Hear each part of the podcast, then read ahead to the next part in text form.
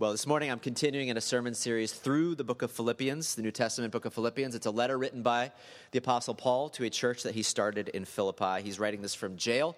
He's been imprisoned unjustly uh, and he's not sure whether or not he's going to get out, but he's writing this letter to encourage the Philippians that no matter what happens to him, God is still at work, the kingdom is still advancing, and he's encouraging them to keep their joy alive. And I'm going to be reading from Philippians chapter 3, verses 1 through 16. We read this passage last week, focusing mainly on the first half of Philippians 3, and we're going to read it again, focusing mainly on verses 10 through 16 this morning. So let me read Philippians chapter 3, verses 1 through 16. Finally, my brothers and sisters, rejoice in the Lord. It is no trouble for me to write the same things to you again, and it is a safeguard for you. Watch out for those dogs, those evildoers, those mutilators of the flesh. For it is we who are the circumcision, we who worship by the Spirit of God, who glory in Christ Jesus, and who put no confidence in the flesh. Though I myself have reasons for such confidence. If anyone else thinks he has reasons to put confidence in the flesh, I have more circumcised on the eighth day, of the people of Israel, of the tribe of Benjamin, a Hebrew of Hebrews. In regard to the law, a Pharisee, as for zeal, persecuting the church, as for legalistic righteousness, faultless. But whatever was to my profit, I now consider loss for the sake of Christ. What is more, I consider everything a loss compared to the surpassing greatness of knowing Christ Jesus my Lord, for whose sake I have lost all things. I consider them rubbish, that I may gain Christ and be found in him, not having a righteousness of my own that comes from the law, but that which is through faith in Christ, the righteousness that comes from God and is by faith. I want to know Christ and the power of his resurrection and the fellowship of sharing in his sufferings, becoming like him in his death, and so, somehow, to attain to the resurrection from the dead. Not that I have already obtained all this or have already been made perfect, but I press on to take hold of that for which Christ Jesus took hold of me. Brothers, I do not consider myself yet to have taken hold of it, but one thing I do, forgetting what is behind and straining towards what is ahead, I press on toward the goal to win the prize for which God has called me heavenward in Christ Jesus. All of us who are mature should take such a view of things. And if on some point you think differently, that too God will make clear to you. Only let us live up to what we have already attained. This is God's word.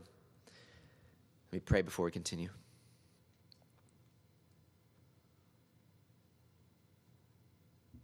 Lord, please help us to understand what this means. Help us to apply this to our lives. Help us to know you more as a result of our time in this place this morning. We pray in Jesus' name. Amen. Pause while I grab my water from the front seat.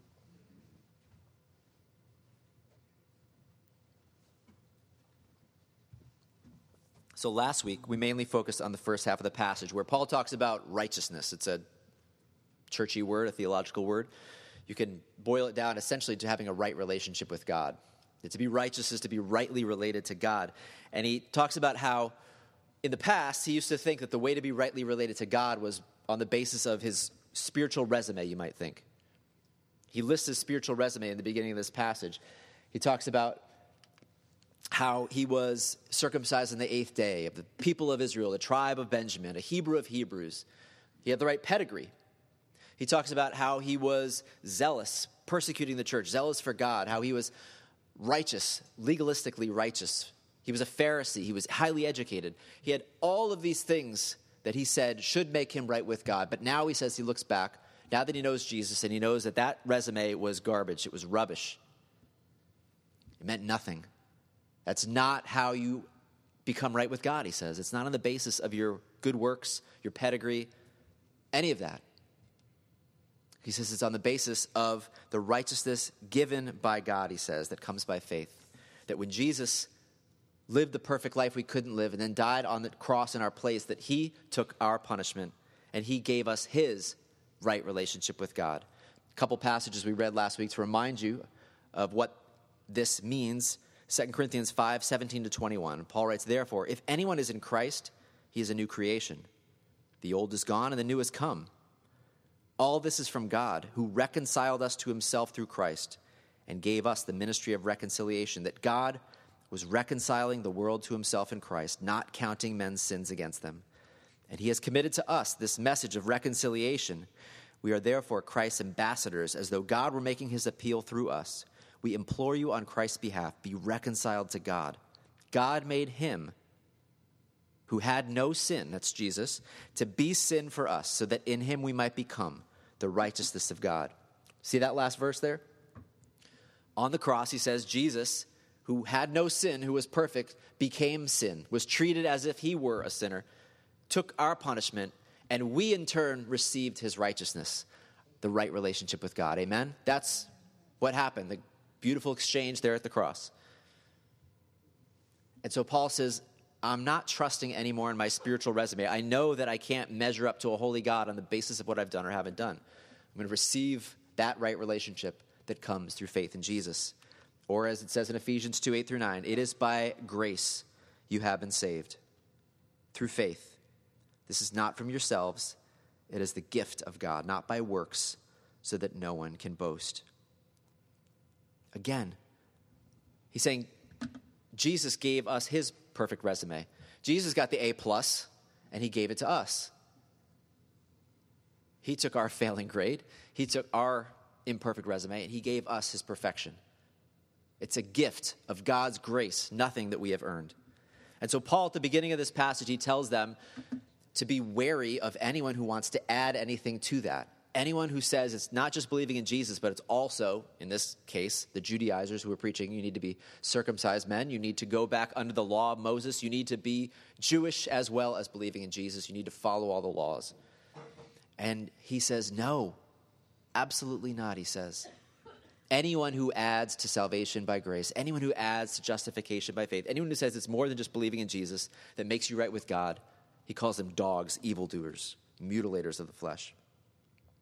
So at the end of this passage, after all this talk on righteousness, he says this He says, All of us who are mature should take such a view of things. All of us who are mature should take such a view of things. That there's a, a mature way, he's saying, of understanding this faith that we call Christianity there's a mature way of understanding our relationship with Jesus. There's a mature way of understanding why we're here this morning, why you're here this morning. And there's immature ways. And what I want to do this morning is use that verse and talk about three views that I see in this passage that are maturing, that need to mature as you grow as a Christian, as you move from immaturity to maturity. The first I see is this from religion to relationship. That as you mature, this thing that you're doing here should begin to move from a religion to a relationship. Look at how he puts it. What's, he, what's his focus here? What's his goal? He says, I consider everything a loss compared to the surpassing greatness of knowing Christ Jesus my Lord, for whose sake I have lost all things. I consider them rubbish that I may gain Christ and be found in him not having a righteousness of my own that comes from the law, but that which is through faith in Christ, the righteousness that comes from God and is by faith. I want to know Christ and the power of his resurrection and the fellowship of sharing in his sufferings, becoming like him in his death, and so somehow to attain to the resurrection from the dead. What's his goal in this passage? It's to know Christ. It's not just to know about him, it's not to be a better person or to become more religious. This is the language of relationship, right?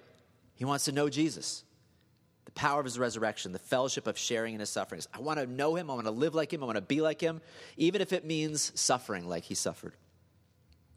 All of us who are mature should take such a view of things. The immature way of looking at Christianity is that it's a religion. The immature way of seeing this faith is that it's basically go to church, pray, read your Bible, give some money, serve some people, try to live a moral life, and that's what it means to be a Christian. It's a religion. It's just one among many ways of trying to better your life and be a good person. The immature view of God is to see God as the heavenly Santa Claus, right? Keeping track of who's been naughty and who's been nice the heavenly scorekeeper, keeping track of your good deeds and your bad deeds, so that on that day you stand before him, he'll weigh them in the balance and let you know whether or not you did enough to get into heaven. That's the immature view of God. That's the immature view of Christianity. To see it as some religion, God as some scorekeeper up in the sky. But he says all of us who are mature should take such a view of things that this is a relationship. That's what this is. That's what we're doing here. It's a relationship. It's not about checking boxes and doing your religious duty, trying to be a good person.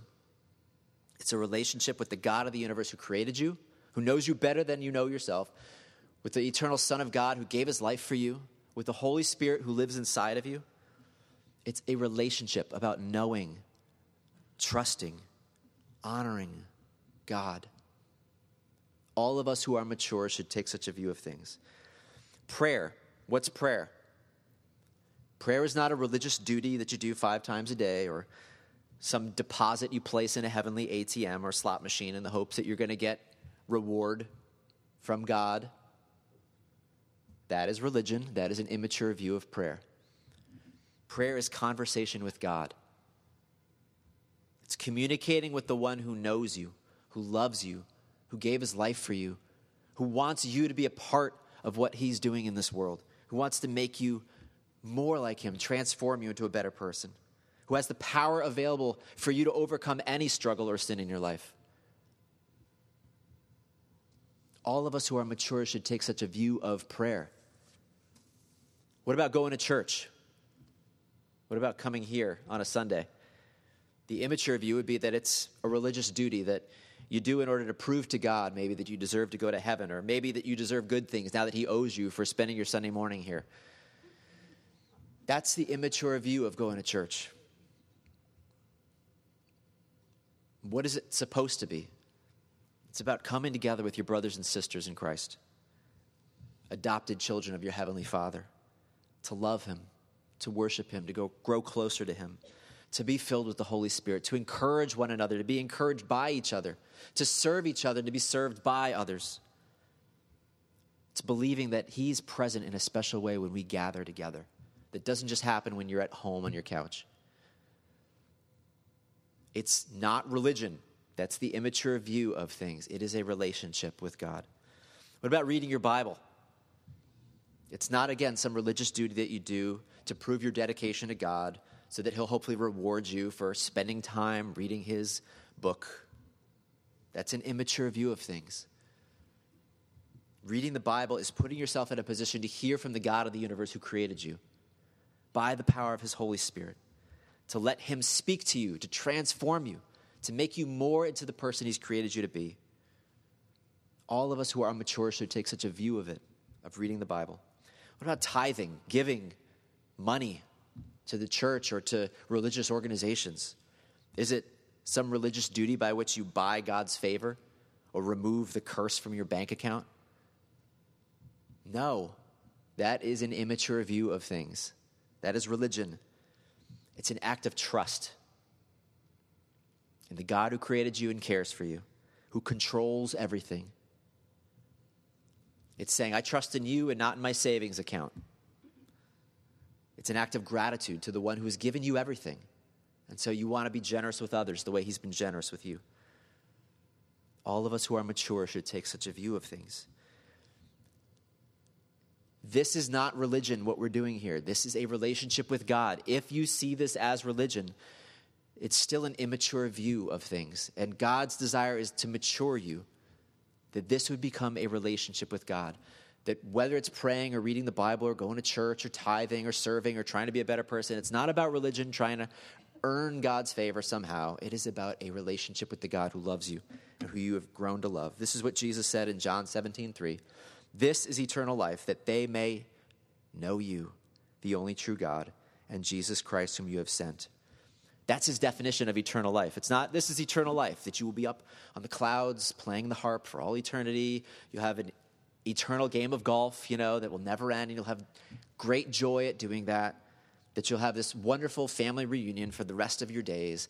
This is eternal life to know God, to know Jesus. That's it, it's a relationship. And if this means nothing to you, hang in there. Because again, this is what he's trying to mature you into from religion to relationship. Jesus put it this way in Matthew 7 21 to 23. Not everyone who says to me, Lord, Lord, will enter the kingdom of heaven, but only he who does the will of my Father who is in heaven.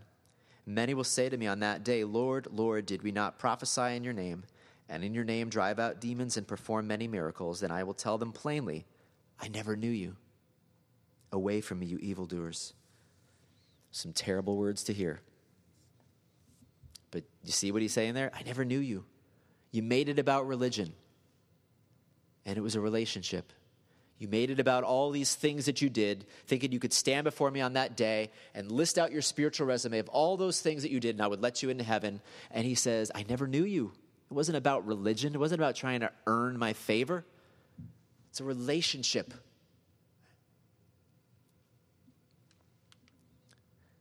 Again, in this passage, Paul lays out, he says, all of us who are mature should take such a view of things. And I see in this passage three ways that he's trying to encourage us from immaturity to maturity. And the first is this it's not a religion, it's a relationship. The second thing I see in this passage is this that he's trying to move us from fear, guilt, and trying to earn God's favor to love, trust, and a desire to honor God. Let me read again Philippians 3 part of the passage. He says, Whatever was to my profit, I now consider loss for the sake of Christ. What is more, I consider everything a loss compared to the surpassing greatness of knowing Christ Jesus my Lord, for whose sake I have lost all things. I consider them rubbish, that I may gain Christ and be found in him, not having a righteousness of my own that comes from the law, but that which is through faith in Christ, the righteousness that comes from God and is by faith. I want to know Christ and the power of his resurrection and the fellowship of sharing in his sufferings, becoming like him in his death, and so somehow to attain the resurrection from the dead. I see in this passage that Paul wants us to move from an immature way of relating to God where we're motivated by fear and guilt and a desire to earn God's favor to a, a, place where we're motivated by love, by trust, by a desire to honor God. As incredible as this passage is, I think there is a way in which the logic doesn't make sense at first. Because remember, in the beginning, Paul is saying your spiritual resume counts for nothing before a holy and perfect God. All the ways that I thought, you know, by my pedigree and my works and all that, that I was right with God, he says it's rubbish, it's garbage. But there is a way, he says, that to be right with God that doesn't depend on that. Romans 3 20 to 24. Therefore, no one will be declared righteous in God's sight by observing the law. Rather, through the law, we become conscious of sin. But now, a righteousness from God apart from the law has been made known, to which the law and the prophets testify. This righteousness from God comes through faith in Jesus Christ to all who believe. There's no difference, for all have sinned and fall short of the glory of God and are justified freely by his grace through the redemption that came by Christ Jesus. So, again, the logic in this passage, Paul is saying there's a way to be right with God that doesn't depend upon what you've done or haven't done, how many times you go to church, how much you give to the poor, all of that. It's through faith in Jesus. So, Paul, you're telling me that the way to be right with God has nothing to do with my good works or my spiritual resume, right?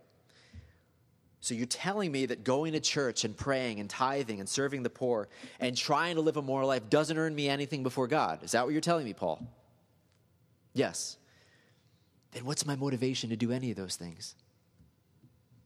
If the only way to be right with God is to receive the righteousness that comes from God through faith in Jesus, then why not receive that righteousness? Thank you very much, Jesus. And then I'm going to sleep in on my Sundays, spend all my money on myself, forget about other people, and just live however I want. There's a way in which the logic in this passage doesn't seem to make sense at first because he's declaring that your righteousness is not from what you do. And then he goes on to say, But I want to know him. I want to live my life for him, even if it means suffering and dying. I want to know him. And like, how do those two things fit together? If, if I don't need to earn anything, it doesn't count, then why do I want to give myself fully to that? Why would I want to pray and tithe and read the Bible and go to church, all that, if it doesn't earn me anything? If Jesus has already given me the A plus, then why study? Well, that, my friends, is the immature view of things. This is the mature view of things. All of us who are mature, he says, should take this view of things that when you come to faith in Jesus, there is a profound motivation change that happens. There's a change that happens from fear and guilt and trying to earn God's favor to love, to trust, and a desire to honor the one who gave his life for you and rescued you. If you see salvation as fire insurance, as a get out of hell free card sort of thing, and then you just go on living however you please, then you are completely missing the point. And I would argue that you're probably not saved. You probably don't know God, if that's your view of things. You should not have any assurance that you know God. Because what happens when you come to faith in Jesus that he puts his Holy Spirit in you? It's not just he forgives you his, your sins, but he also puts his spirit in you. Ezekiel 36, 26 to 27 says, I will give you a new heart and put a new spirit in you. I will remove from you your heart of stone and give you a heart of flesh. I will put my spirit in you and move you to follow my decrees and be careful to keep my laws. Again, when you come to faith in Jesus, when you receive his righteousness, when you're adopted as his child, you also receive his Holy Spirit, and there's a motivation change that happens on the inside. You're not perfect in your motivation, but you start to desire him, to love him, to trust him, to want to honor him in a way that you didn't before. I became a Christian at the age of 18. I had no interest in reading the Bible before that day. I had no desire to pray. I had no desire to spend time with other Christians. When I came to faith in Jesus, there became this desire inside me that I could not explain. Nobody taught it to me, no one told me I needed to do it. I wanted to read the Bible. It came alive to me. It meant something to me. I wanted to spend time with God. I wanted to be around the company of other Christians. There was a desire to know as much as I could about God and know Him more, not because of anything anyone taught me, but because God had put His Holy Spirit in me. My motivation changed. And now my motivation is love. I want to know him. I want to love him as he's loved me. I trust him. My motivation is that I trust that the one who gave his life for me is worthy of my trust, that he knows what's best for me. So why would I live for the things of this world when he has said, no, this is what's best for you? And my motivation is to honor him. Again, where did that come from? It wasn't something that just naturally came by the power of his Holy Spirit in me, there's a desire now to bring him honor and glory that just wasn't there before. All of us who are mature should take such a view of things. Again, at first the logic doesn't make sense. He's saying it's not about earning anything before God, it's about trusting in Jesus. That's what makes you right with God. But then he says it's not just then go live however you want because you got the A plus, so why study? But instead he says now your motivation changes. Now, it's not about earning, it's not about fear, it's not about guilt, it's about love, it's about trust, it's about wanting to honor Him. Think of it this way when I took Spanish in high school, I studied hard because it was a requirement, because I wanted to earn a good grade, I wanted to get into a good college. And after I graduated, I never studied Spanish again. I had no interest, and I don't spend my time studying Spanish. What might motivate me to learn Spanish? at this age in my life? Well, if I were single, maybe, and I met a, a woman who only spoke Spanish, that might motivate me to really learn Spanish, right? My motivation is no longer to earn a good grade, get into a good college, it's love. It's a desire to communicate with someone who I love. Before I knew Jesus again, I had no desire for any of these things. There's no desire to pray, to read the Bible, to turn from sin and self centeredness, to worship, any of that. It wasn't present. But then when His Holy Spirit came in, there was a change. There was a change in desire and motivation from immaturity to maturity. Now there is this desire that was not there before to pray, to communicate with Him, to learn more about Him, to read the Bible because I want to know the one I love, the one who loves me. Even, Paul says, to be willing to suffer. I mean, it's one thing he says, I want to know Christ and the power of his resurrection. To that we all say amen. But then he says, and I want to know Christ in the fellowship of sharing in his sufferings. And we say, ah, that part's a little harder to say the amen to. But he says, that's how much I want to know God. That's how much I want to know Jesus, is that even if it means suffering the way he suffered so I could know him better. Bring it on. There's a book by Joni Eareckson Tada called When God Weeps. She tells the story of a five year old boy named Matthew who volunteered with his parents and his brother at one of Joni's retreats for disabled people. Joni's a quadriplegic, and she puts on these retreats for other disabled people. And she writes At the end of the retreat, Matthew asked his father, When do I get to have my wheelchair, Daddy? And she writes this She says, This little boy doesn't need a wheelchair. He has no use for one, but try telling him that. A wheelchair for Matthew would top his Christmas wish list. A wheelchair means a joyride. It also means an in, in, initiation into a wonderful club, a special group of kids who enjoy a special relationship with Joni. This five year old hasn't a clue about the pain and paralysis, the heartaches and hurdles. He discounts all of that, disregarding the dark side. All he desires is a chance to be among my best friends, a chance to identify with me, to be like me, a chance to know me. And if that means having a wheelchair, great. He'll welcome it. You know, when Paul says, I want to know Christ, even if it means suffering. This is what he's talking about here. It's a laser focus. All I want is you, Jesus. All I want is to know you more. Whatever comes my way, if it helps me know you more. As Jesus put it in Matthew 13, the kingdom of heaven is like treasure hidden in a field. When a man found it, he hid it again, and then in his joy, he went and sold all he had and bought that field. Again, the kingdom of heaven is like a merchant looking for fine pearls. When he found one of great value, he went away and sold everything he had and bought it. All of us who are mature should take such a view of things. The immature way of relating to God is this. It's fear, it's guilt, it's trying to earn God's favor. He's trying to move you on to maturity, where His perfect love has cast out all fear, where you know there's no condemnation for those who are in Christ Jesus, where you know that you don't need to earn anything because He's given you His righteousness, that your motivation now is you love Him, you trust Him, you want to honor him with your life. The last way that I see him moving us from immaturity to maturity, he says that we need to move from being controlled by our past to being drawn by our future.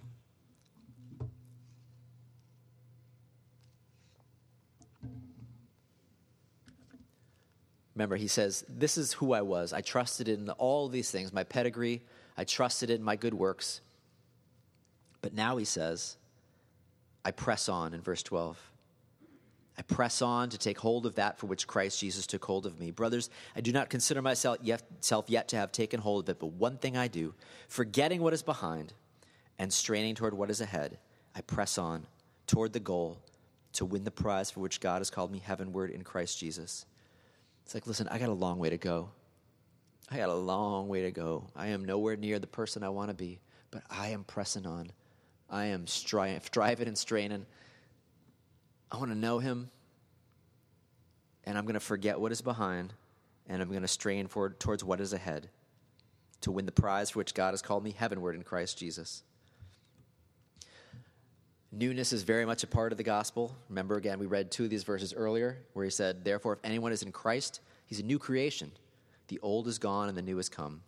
And Ezekiel 36, I will give you a new heart put a new spirit in you. I will remove from you a heart of stone and give you a heart of flesh. There's a lot in following Jesus and knowing Him that is about putting the old in the past and becoming the new person that God has created you to be, being drawn by the future. And there's three things. When he says, forget what is behind, there's three things that come to mind for me. First of all, forget your past failures. Forgetting what is behind and straining towards what is ahead. Some of you look back at your life and there's a few things that you regret. There's a few things that haunt you. There's a few things that you wish you had never done, right? Ways that you can't forgive yourself. Forget what is behind and strain towards what is ahead. I mean, even Paul had to do this. He said this in 1 Timothy 1 12 through 16. I thank Christ Jesus our Lord, who has given me strength that he considered me faithful, appointing me to his service. Even though I was once a blasphemer and a persecutor and a violent man, I was shown mercy because I acted in ignorance and unbelief. The grace of our Lord was poured out on me abundantly, along with the faith and love that are in Christ Jesus. Here is a trustworthy saying that deserves full acceptance Christ Jesus came into the world to save sinners, of whom I am the worst. Can anyone say amen to that? But for that very reason, I was shown mercy, so that in me, the worst of sinners, Christ Jesus might display his unlimited patience as an example for those who would believe on him and receive eternal life. Paul says, I was the worst. I was the worst of sinner. I was doing all I could to persecute the church and kill people and put them in jail. And now he saved me, He forgave me. And I can't believe it. He has appointed me to His service, He's called me to serve Him. and so I need to forget what is behind and strain towards what is ahead. I cannot let that weigh me down. I mean, can you imagine Paul going out to preach the gospel and running into people like, wait a minute, you're the guy responsible for murdering my parents. Forgetting what is behind and straining towards what is ahead. What would it mean for you this morning to trust His forgiveness? To let go of the failures of your past, to leave them at the cross, to forget what is behind and strain towards what is ahead, to believe these words in Psalm 103 For as high as the heavens are above the earth, so great is His love for those who fear Him. As far as the east is from the west, so far has He removed our transgressions, our sins from us. What would it mean for you to forget your past failures. Secondly, forget your past successes and accomplishments. Again, he listed his spiritual resume, all the reasons he had to boast, and he said they are garbage. Excrement is the other way of translating that word. It's, it's, it's meaningless, counts for nothing. Forget the past. He says, I have not yet arrived. I haven't arrived yet. Forget your past successes and accomplishments. Some of you may have uh, retired or be close to retirement age in here. I'm not going to ask you to raise your hand, don't worry. You do understand that there's no such thing as retiring from the Lord's service, right? That would be an immature view of things to get to the age and say, well, I can coast from here to the end, right? That would be an immature view of things. The mature view would say, maybe I retire from my job, but I'm never retiring from knowing Christ and serving Him. To the day I die, whatever breath, whatever strength He gives me, I will use to honor and serve Him. Forget your past successes and accomplishments. Continue to press on to know Him more. And then the last thing is this forget your past suffering. Forget your past suffering. Forget what is behind and strain towards knowing Him more. Forget your past suffering. I want to know Christ, the power of His resurrection, the fellowship of sharing in His sufferings, becoming like Him in His death, and so somehow to attain to the resurrection from the dead. He's not going to let the suffering of His past keep Him from pursuing Christ, even if it means suffering more in the future, even if it means eventual torture and martyrdom, which I think it does for Paul. He's going to die in that prison. Some of you have suffered greatly at the hands of others. Some of you are reluctant to serve. You're reluctant to enter into relationship with others, to dive back into community because you have suffered at the hands of others, not because of anything you've done, but because of what other people have done to you. And you have good reason to be wary, to be cautious, to find it hard to trust people. What would it look like for you this morning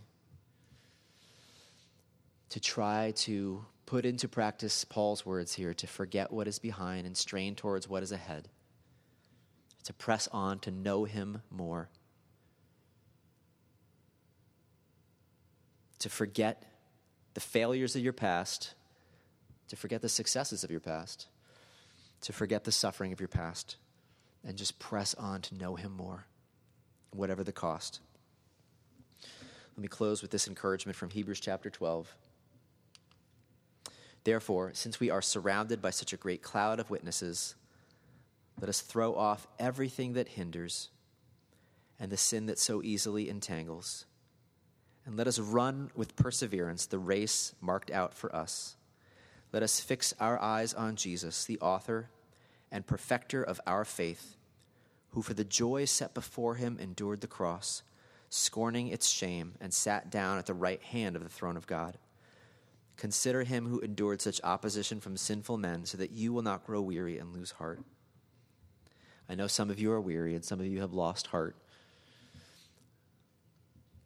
Can I encourage you this morning to press on, to keep your eyes on Jesus, who endured the cross out of his love for you to make you right with him make you right with God. And let Him mature you this morning from religion to relationship with Him. From being motivated by fear and guilt and trying to earn God's favor to being motivated by love, by trusting in Him, by a desire to earn His fa- er, to, to honor God. And from being controlled by your past to being drawn by your future. Let me close in prayer. Lord, I pray that you would bring healing this morning to our hearts, to all those ways that we are broken and wounded, fearful, anxious. God, we need you to heal us. Thank you that Jesus was broken for us to make us whole in you. And Lord, help us, Lord, to move from, mature, from immature ways of viewing things. Help us to move on in maturity, to love you, to know your love, to live for you, not because we think it earns us anything, but because we just want to know you more. Help us to put the failures, the successes, the suffering of the past behind us, and to press on to know you more. We love you. and pray this in Jesus' name. Amen.